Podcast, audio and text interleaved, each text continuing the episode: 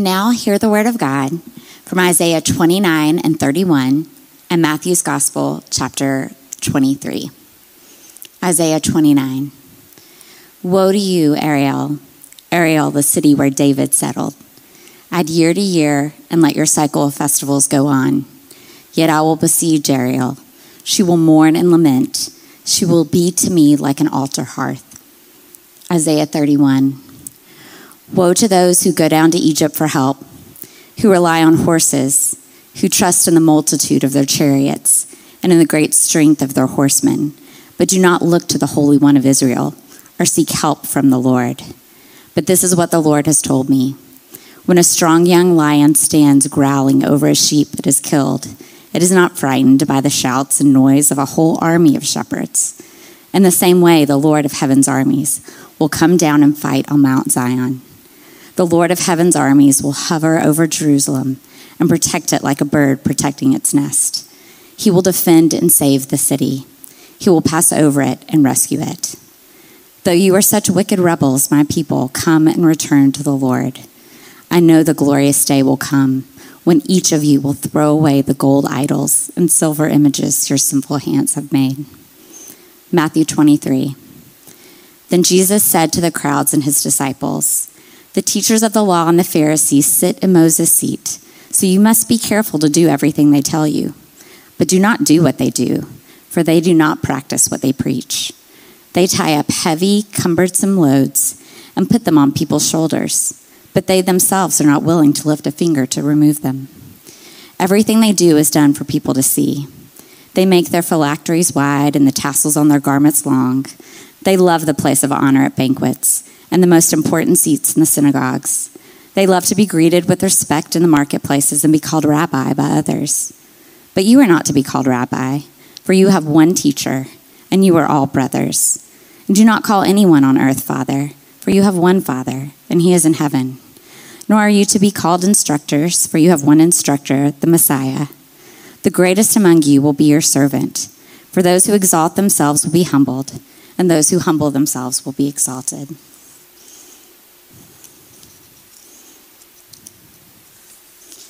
Woe to you, teachers of the law and Pharisees, you hypocrites! You shut the door of the kingdom of heaven in people's faces. You yourselves do not enter no, nor will you let those enter who are trying to. Woe to you, teachers of law and Pharisees, you hypocrites! You give a tenth of your spices, mint, dill, and cumin, but you have neglected the more important matters of the law justice, mercy, and faithfulness. You should have practiced the latter without neglecting the former. You blind guides. You strain out a gnat, but swallow a camel. Woe to you, teachers of the law and Pharisees, you hypocrites! You are like whitewashed tombs, which look beautiful on the outside, but on the inside are full of bones of the dead and everything unclean. In the same way, on the outside you appear to be people as righteous, but on the inside you are full of hypocrisy and wickedness. Woe to you, teachers of the law and Pharisees, you hypocrites! You build tombs for the prophets and decorate the, gro- the graves of the righteous. And you say, if we had lived in the days of our ancestors, we would not have taken part with them in the shedding of blood of the prophets. So you testify against yourselves that you are the descendants of those who murdered the prophets. Go ahead then and complete what your ancestors started. You snakes, you brood of vipers, how will you escape being condemned to hell? Therefore, I'm sending you prophets and sages and teachers. Some of them you will kill and crucify, others you will flog in your synagogues and pursue from town to town. And so upon you will come all the righteous blood that has been shed on earth, from the righteous blood of, um, from the blood of righteous Abel to the blood of Zechariah, whom you murdered between the temple and the altar. Truly I tell you, all this will come on this generation. Jerusalem, Jerusalem, you who kill the prophets and stone those sent to you. How often I have longed to gather your children together, as a hen gathers her chicks under her wings, and you are not willing. Look, your house is left desolate. For I tell you, you will not see me again until you say, Blessed is he who comes in the name of the Lord. This is the word of God.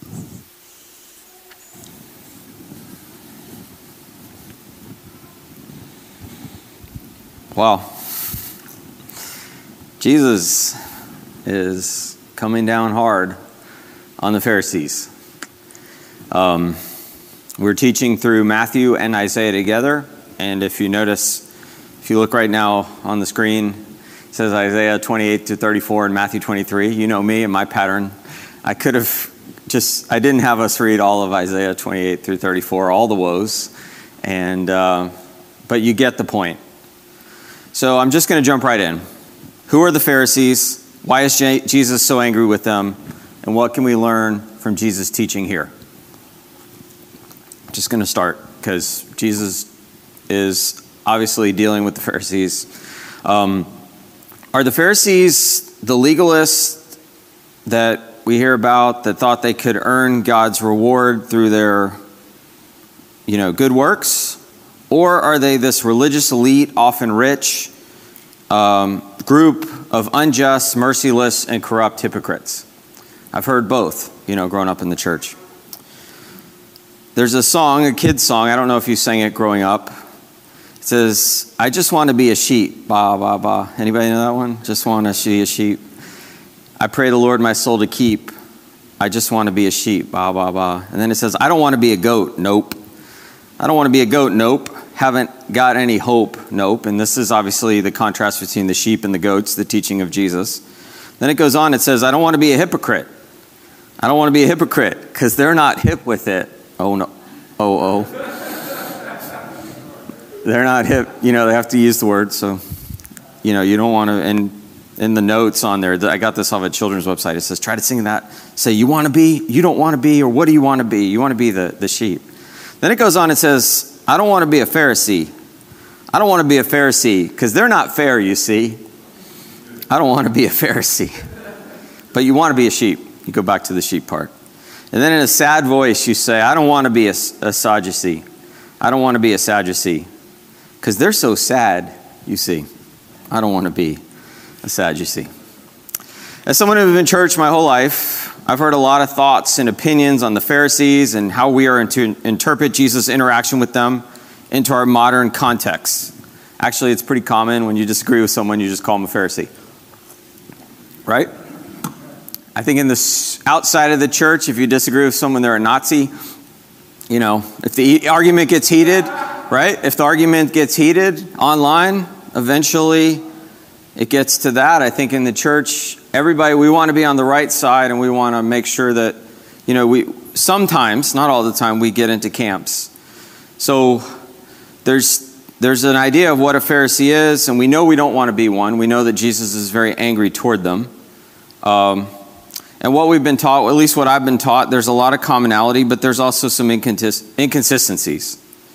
Um, and I think I've even heard people say the Pharisees got a bad rap, you know, but then I read passages like the one we read this morning, and I'm like, wow, you know, what are we to think of the Pharisees? And how are we to engage? How do we engage them as we approach the biblical text? The term Pharisee shows up 98 times in the New Testament, 98 times. 90 times in the Gospels, seven times in Acts, and, and once in the New Testament letters. One time. And the New Testament letters are kind of how we flesh out the Gospels. And the only time it's referred to the term Pharisees is when Paul's describing his former life in Philippians.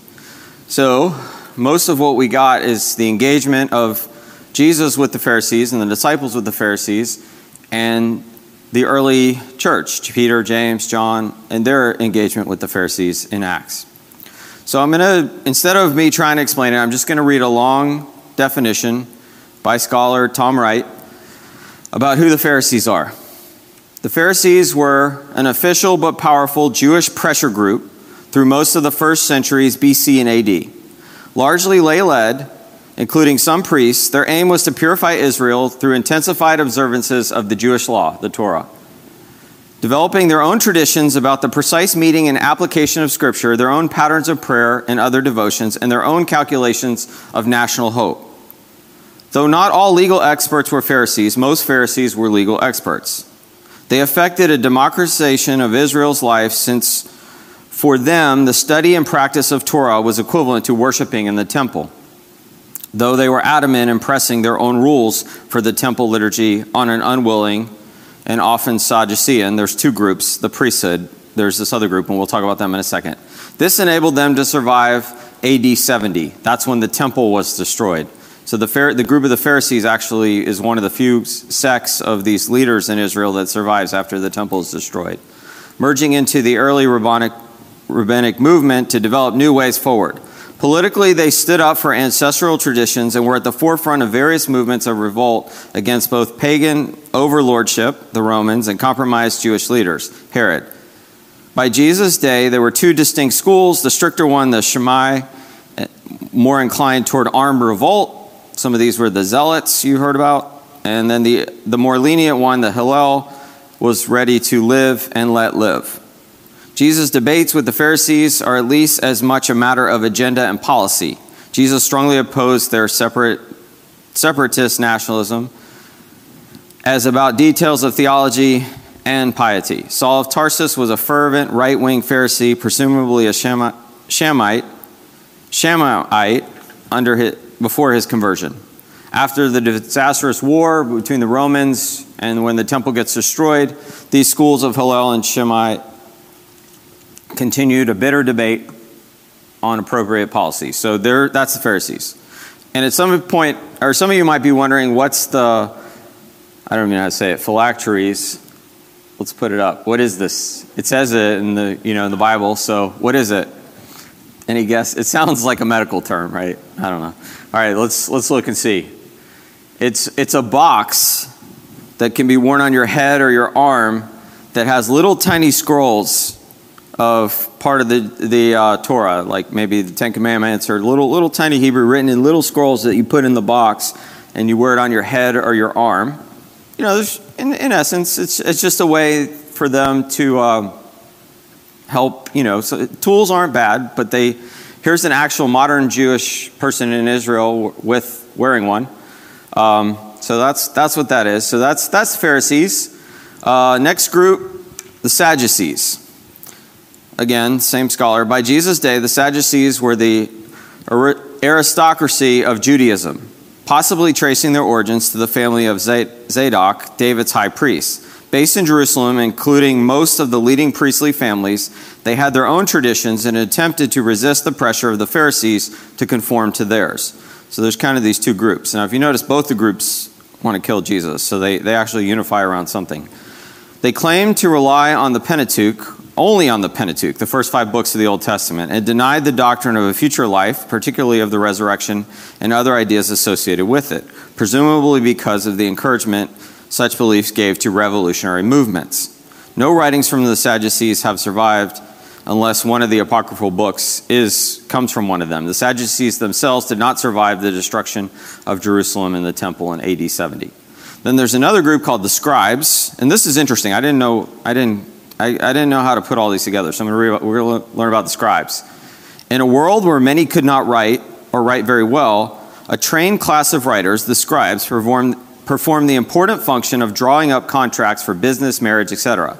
Many scribes would thus be legal ex- experts and quite possibly Pharisees, though being a scribe was compatible with various political and religious standpoints. The work of Christian scribes was of initial importance in copying early Christian writings, particularly the stories about Jesus.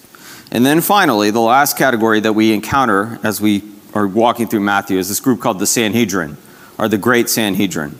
And J.A. Thompson says this, another New Testament scholar. In the New Testament times, the Great Sanhedrin in Jerusalem compromised the high priests the acting high priests and those who had been high priests, members of the privileged family from which the high priests were taken, the elders, tribal and family heads of the people of the priesthood, the scribes, the legal experts, and the whole, and many of the Sadducees and Pharisees were part of this great Sanhedrin, this council. And Jesus stands before this group, before his trial, um, before his crucifixion, and Paul also stands trial before this group in Acts. So you got it? So there's there's there's kind of four groups. Some there's basically the Pharisees and the Sadducees, and then you have these guys who are scribes, who some of them are actually Pharisees, and then you have this great council of people, and then you have the Romans overseeing all this, and you have Herod, who's a king, who's kind of working for the Romans and supposed to be the Jewish king. He's kind of a puppet king. So this is the world that Jesus enters into. Now, why is Jesus so angry with the Pharisees in this account? Uh, but before we look at that, let's just look at what's happening. So in Matthew, there's what they call like there's five discourses. There's the Sermon on the Mount, there's the commissioning of the disciples in chapter 10, there's the parables of the kingdom in chapter 13, there's the material on what it means to live in community and obedience to Jesus' teaching in chapter 18. Then there's this final discourse, which some scholars say actually start in 23, what we read this morning. Some say that 23 is kind of like a subsection, and then it's, it's actually 24 and 25. Um, and these, this looks ahead to the future warning of what is to come. Jesus actually tells them that the Jerusalem will be destroyed. Uh, so be ready because I'm, the, I'm here. Before the temple's destroyed, it's okay because the true temple is here, and then he, he, we as the church become the temple. In chapter 21, which we skipped, Jesus enters Jerusalem, the triumphant entry. And actually, we're going to, Lawrence will preach on this on Palm Sunday. Then Jesus clears the temple, he curses the fig tree. The authorities question the authority of Jesus. Jesus gives the parable of the two sons and the parable of the evil tenant farmer. And that's when the Pharisees want to kill him, but the crowds think he's a prophet. In chapter 22, Jesus gives the parable of the great feast. He talks about paying taxes to Caesar. There's discussion about resurrection with the Sadducees, and he actually shuts them down. Because, again, like I said earlier, they didn't believe in a resurrection, and he's trying to change their teaching in preparation for his resurrection. Then Jesus gives the great commandment.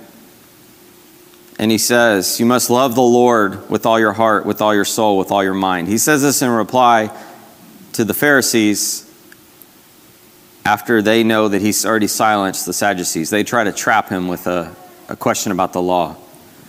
He says, Love the Lord God with all your heart, your soul, and mind. This is the first and greatest commandment. And the second is equally important love your neighbor as yourself.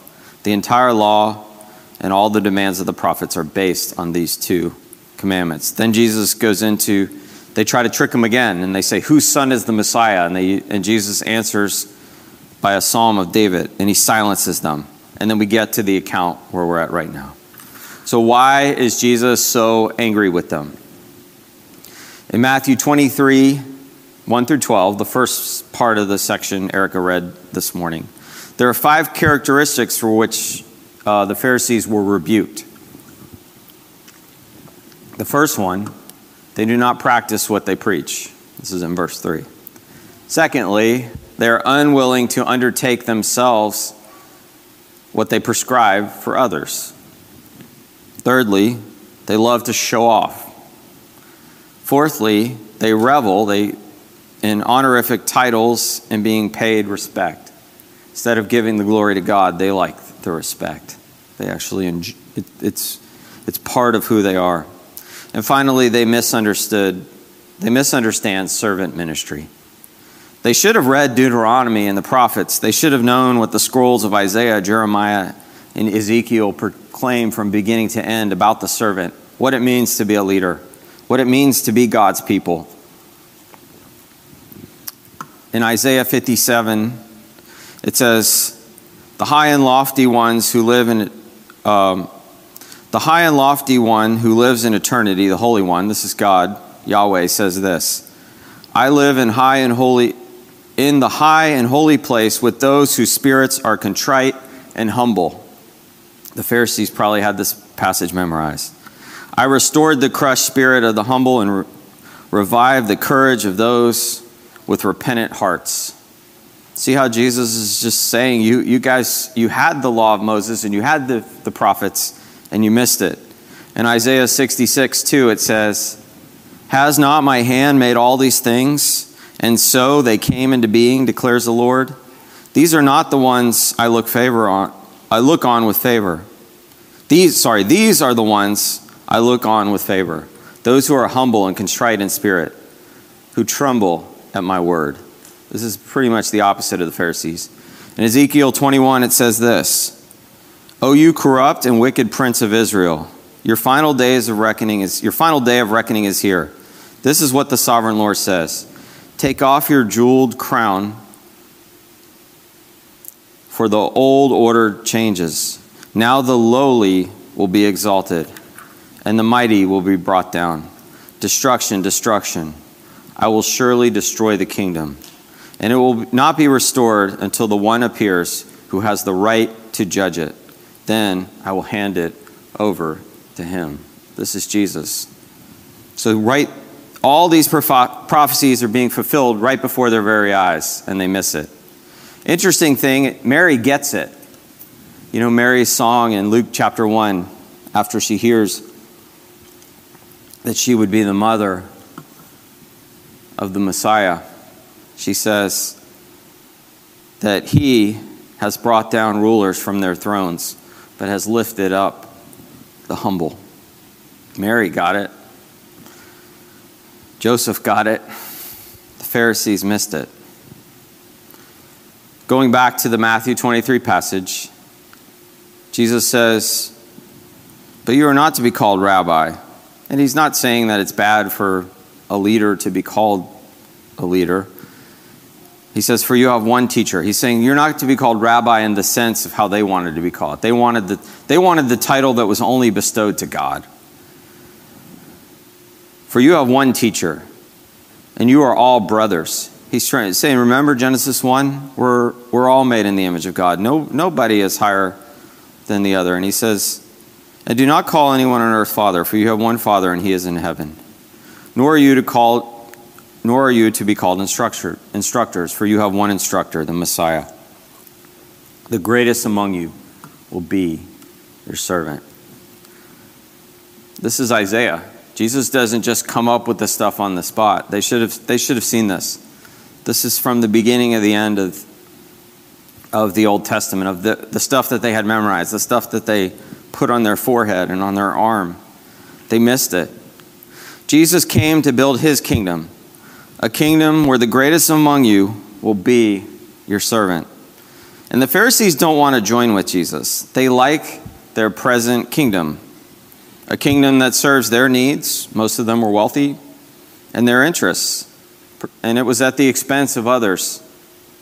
Their hearts were hard, and Jesus is exposing them because they need to repent and turn back to God. They think they're the prophets, they think they're Isaiah, but actually, they need to be listening to Isaiah. John the Baptist comes and they kill him the very people that they think they are is the ones that they that they're not. They're leading the people astray. And this is why jesus is so angry i believe. One of the woes is he's like you bring these people in and you you make them more sons of hell than you are. Jesus says that. Why? Because he's warning them don't do this. The things you say you do you're not doing you're living for yourself. Live for me and my kingdom. All right, so I've created the problem, I've created the dilemma. What can we learn from Jesus' teaching here and his strong rebuke of the Pharisees? So there's after the five rebukes we saw in verses 1 through 12, that, that's kind of the soft part. Then Jesus really lays into them with seven woes. At this point of the sermon, I'm supposed to tell a funny story or a joke or something, but where we are in the passage, there's not a lot of jokes or anything. So I, don't, I can't really bring up a funny joke about woes or something. So I'll just try to make you laugh by acknowledging that I can't make a joke here. Uh, yeah. Jesus lays into them seven woes between verses 13 and 37. So, what's a woe? Woe you know, wasn't there an 80s, 90s show where the guy's like, whoa, I forgot. Um, what's a woe? It's nothing like that woe. It could also be, it, it probably is more like a curse, a stern warning. It's basically the opposite of a blessing. The New Living Translation always translates the word in the New and the Old Testament what sorrow awaits. Actually, woes were a funeral lament, a mix of music and liter- literary convention for mourning the dead. The word is hoi, hoi in Hebrew or ouai in Greek. Kind of the sound you make when you're moaning or groaning. I've lived in multiple cultures, and it is kind of funny how different cultures have different sounds. Um, even sounds for animals. Like, you know, I live, and it's funny because we, you know, we say this, they say that, the duck says this. But sounds for crying out, sounds for that's what a woe is. It's like, this is bad. There are 51 woes pronounced in the Old Testament, and all 51 are pronounced by prophets pleading and warning people, mostly the leaders, what will happen if they don't repent and turn back to God. Isaiah contains 21 of these woes alone, including the two that we heard this morning in the scripture reading. So here is Jesus, like Moses, like Elijah, like Isaiah, like John the Baptist, warning the religious elite to honor God and not themselves, and turn back to God and quit neglecting justice, mercy, and faithfulness. I'm not going to analyze each seven woes. I mean, you can find books where like this woe means the church needs to do this, and this woe means to be the church needs to do that. And sometimes they align, and sometimes they're a little different, and that's okay. You know, these are here for us. The scripture is going to continually teach us through the word, and we can analyze Jesus' teaching and, and use it to encourage us and to, to move forward as his people. So I'm not going to analyze them one by one, but I want to focus on the two categories of charges that Jesus brings against them hypocrisy and spiritual blindness. Jesus says in verse 23 Woe to you, teachers of the law and Pharisees, you hypocrites! You give a tenth of your spices, mint and dill and, and cumin but you have neglected the more important matters of the law justice, mercy, and faithfulness. And this is probably directly from the Micah passage of what God requires. You should have practiced the latter without neglecting the former. So, honoring God is not a bad thing, but if you do it, like Paul says, without love, it's worthless. If you do it without mercy, it's worthless. You blind guides, you strain out a gnat but swallow a camel. Anybody uh, grow up in like South Georgia or Florida or in Central Florida? One time I went, here we go. It, it's the gnat world. There's actually a gnat line. Actually, I think Raleigh's kind of on the gnat line. It's, it's a fault line and it's, it's kind of, it's, it's not official, but it's official. South of the gnat line, like Macon, Georgia. You go south of Macon, Georgia, and there's just gnats everywhere. I remember one time I was riding my bike and I have, you know those mesh hats? Like the they call them truckers hats or whatever. I was riding my bike and the gnats were so bad. This is a true story. I like made like a filter for my face so that the gnats, these little tiny bugs, wouldn't come in my mouth. So Jesus is using this example. He's like, you'll literally strain out this tiny little thing, but you'll swallow a camel. You're missing it that much.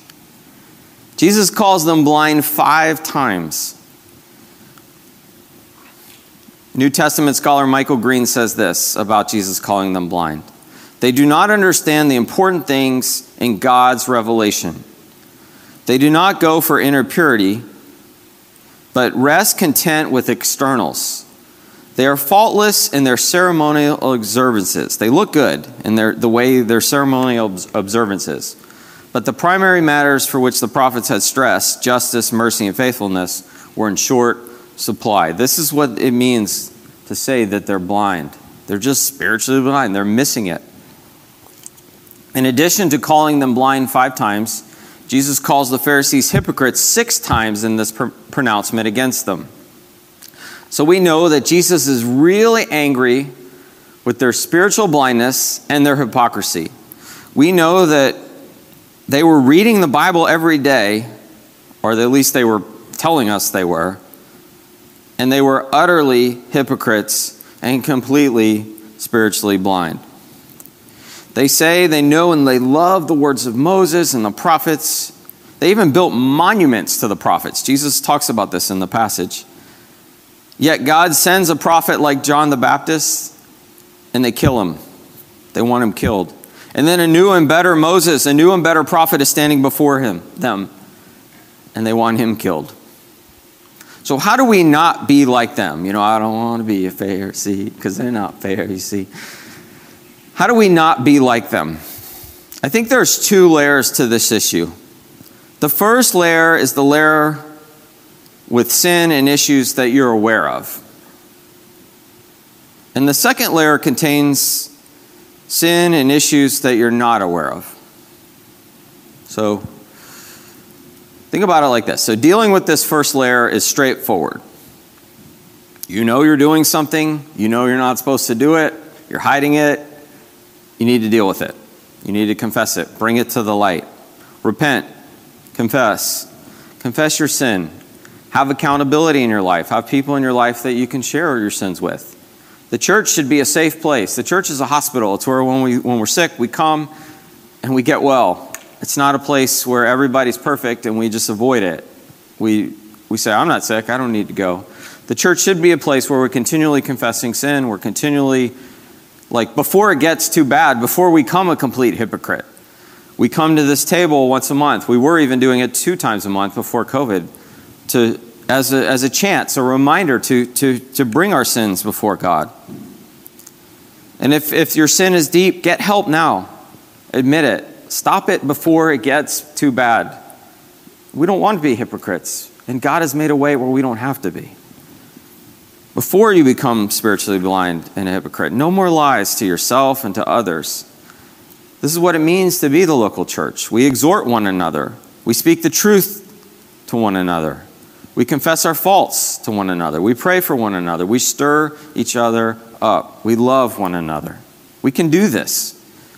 So if you're at that first layer and you don't want to be a hypocrite, the best thing to do is just stop, confess, and ask God, accept His grace, accept His forgiveness, and really set yourself up to move forward in His grace.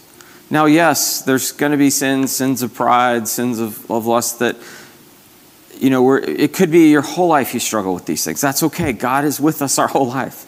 He's not leaving us. It's not like, oh, you struggle, you're out. His mercy and His grace is new every morning. He, we come to this table to accept His grace. So that's, that's the first layer. So, my advice for myself and for all of us, especially me as a leader, is let's, let's eliminate it. God has made a way for us to do that. And if you need to confess something, you can talk to someone close to you, you can talk with one of the pastors or elders or one of our female staff. Do it now. We're here. We love you. We want you to, to restore you, just like we talked about in the passage that Lawrence actually preached on last week. But now I want to talk about layer two the sins and the issues that you may that we're not aware of and you may not be aware of them because you blind you're blind and callous to them because you just you, you let level one stuff turn into layer one stuff turn into layer two stuff but it could also just be blind spots that you're unaware of. I mean, Peter missed Jesus. You know, James and John thought that he was going to create an earthly kingdom. They were with him and they missed it.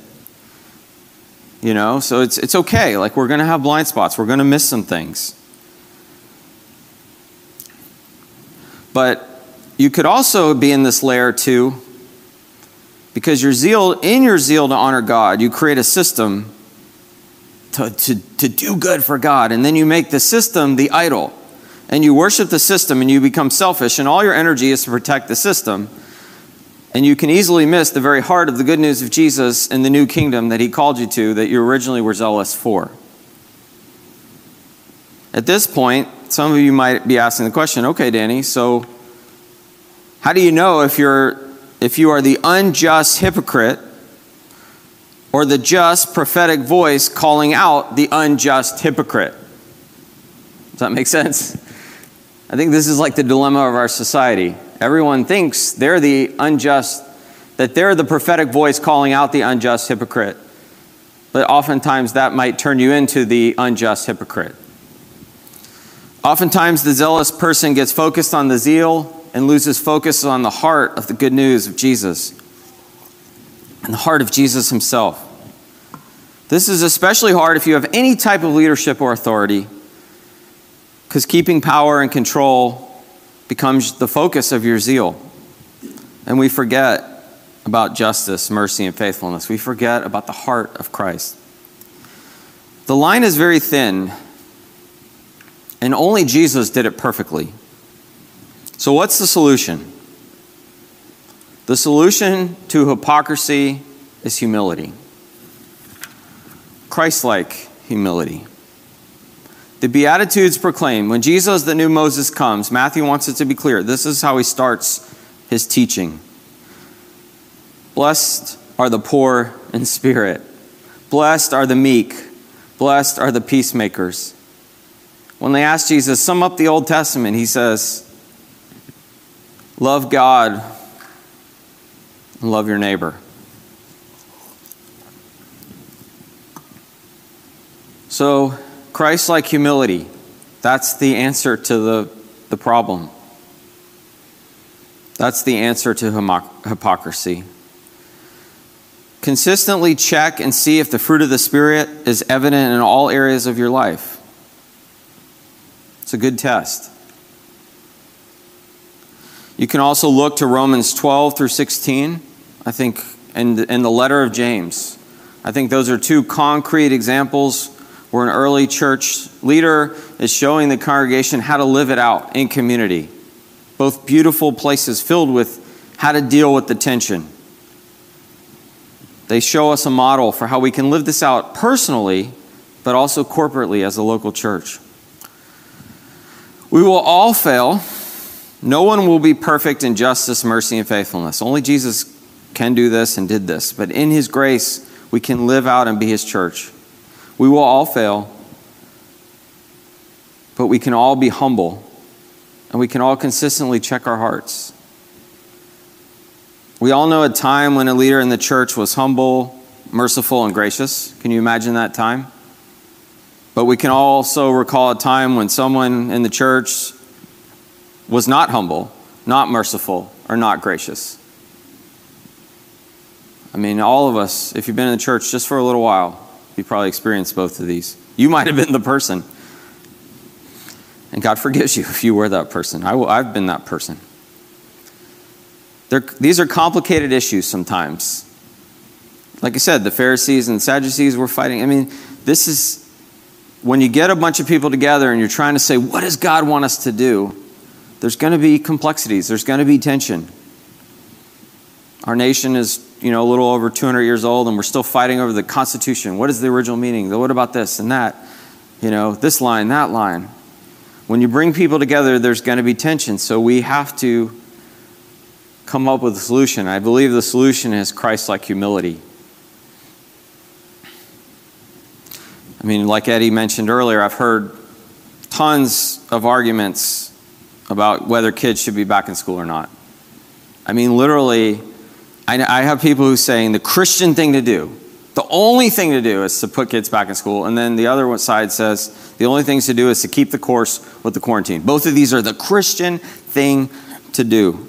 And both groups, if, if the argument gets heated enough, end up calling the other side hypocrites, or at worst, Pharisees. Sometimes it's not going to be black and white, but Jesus is black and white. We can turn to him. I wish I could give you just a straight solution this morning, but I can't. But I can point to a new kingdom that Jesus came to build a kingdom of justice and mercy and faithfulness. I'm going to end with this. So at the end of the section, Jesus, this is a, a whole section on Jesus' righteous anger at the leaders who are leading the people astray. But it's also a warning. It's a warning that either judgment or mercy is coming. And if you notice, when we talked about Isaiah, that's how we presented Isaiah. Jesus is like, you can either take the judgment or you can take the mercy. Every time he's like, don't turn back to me, accept my mercy. In Isaiah 31, it says, Woe to those who go down to Egypt for help, who rely on horses, who trust in the multitude of their chariots, and in the great strength of their horsemen, but do not look to the Holy One of Israel or seek help from the Lord. The Lord of heaven's armies will hover over Jerusalem and protect it like a bird. So, see the contrast? There's the judgment, those who trust in horses, or there's the ones who trust in this Lord of heaven's armies, this Lord of hosts, who will protect the city like a bird protecting its nest. He will defend and save the city, he will pass over it and rescue it. And then looking at Jesus' words. Jerusalem, Jerusalem. And in the passage Erica read earlier, the Ariel, Ariel is a, another term for Jerusalem. Jerusalem, Jerusalem, you who kill the prophets and stone those sent to you. How often I have longed to gather your children as a hen gathers chicks under her wing. You see what Jesus is doing? He's, he's bringing in the Old Testament analogy. And you were not willing. Look, your house is left desolate. So he's giving them a choice. They can live in the desolate house he says, For I tell you, you will not see me again until you say, Blessed is he who comes in the name of the Lord. And this is a quote from Psalm 18. This is the quote that the people, the people cry this quote when Jesus enters Jerusalem. This is the last week of his life. Jesus is making these proclamations. The Pharisees want to kill him, and the people honor Jesus as he enters the city. Blessed is he who comes in the name of the Lord. Jesus is offering them their mercy. And here's the good news not all the Pharisees or Sadducees rejected Jesus.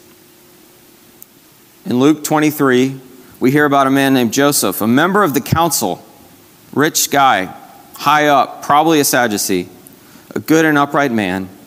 He goes against the decision of the council. And it says in Luke, he himself was waiting for the kingdom of God. And he saw Jesus and he knew he was there. He accepted his mercy. He's like, He is it. And then in John, I love this. In John 19, it says, Later, Joseph of Arimathea, this Sadducee that I talked about, asked Pilate for the body of Jesus. Now, Joseph was, was, a disciple of Jesus, but secretly. Now, at the time of the writing of John, he's not secret anymore. After the church, after the resurrection, Joseph is boldly allowing his name to be attached to this. But at the time of, of the uh, crucifixion, it says, you know, he's a disciple of Jesus, but secretly because he feared the Jewish leaders. With Pilate's permission, he came and took the body away. He was accompanied by Nicodemus, a Pharisee. The man who this is John 3, you know, the famous John 3:16 passage. It's it's linked to this account with Nicodemus. He was accompanied by Nicodemus, the man who earlier had visited Jesus at night. Nicodemus had brought a mixture of myrrh and aloes, about 75 pounds. Taking Jesus' body, the two of them wrapped it with spices and strips of linen. So John, I think John's intentional here. He's like the elite, the wealthy, the ones who literally killed you, their people killed Jesus, are also taking their money and their wealth and breaking all kinds of Jewish laws and literally wrapping the body of someone who was cursed and hung on a tree. Because Jesus says, Those who have ears hear and they heard it. So, all I can tell you is it's tough. It's easy for us to sit on one side and accuse the other sides of being Pharisees. It's easier for us to become a Pharisee in some areas, but be doing great in other areas. We could be jamming and we're not prideful at all, but then we become a Pharisee in this area. The, the solution to our problem is to look to Jesus and to say, God, you've given us this community, you've given us this body. How can we live with you together? How can we say, Blessed is he who comes in the name of the Lord? Let's pray. Well, Father, you gave us your word. You are good. Show us how to live this out. Show us how to be a people who just love each other we're filled with mercy and justice and faithfulness. We want to stand for truth. We want to be zealous for the gospel. But we also want to heed your warnings that we will become prideful and we will make idols. God, show us how to live in this tension. Show us how to be your body.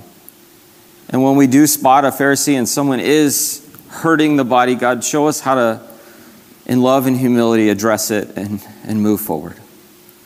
God, we need your grace as Waypoint Church. We need your grace to love each other. May we be your people, God. Show us what that looks like. In Jesus' name we pray. Amen.